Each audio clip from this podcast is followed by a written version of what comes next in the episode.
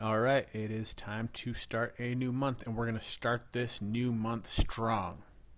Now, I get it. You're tired. You just poured blood, sweat, and tears into the end of last month, and now you feel like you should deserve a rest. Well, it's okay to catch your breath, but think of this.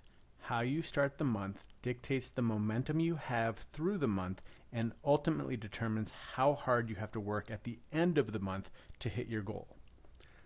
Let's take a look at world-class sprinters and swimmers.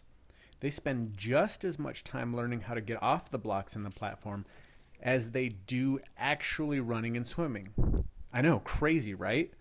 They know that if they don't get off to the right start, it could spell disaster for the whole race. Conversely, if they get off to an amazing start, that could mean the difference of mere seconds or milliseconds in the successful win of the race. Also good to note is what happens in the middle also carries you through to the end of the month victory.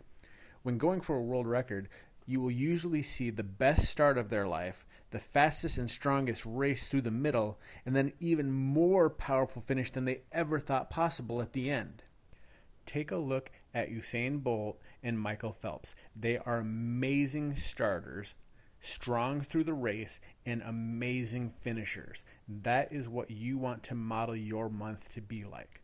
So now you just need to apply that same energy to your business in order to win in the life that you've always dreamed of. So your action for today is to look back at how you finished last month and see if you can start this month by outworking last month's you.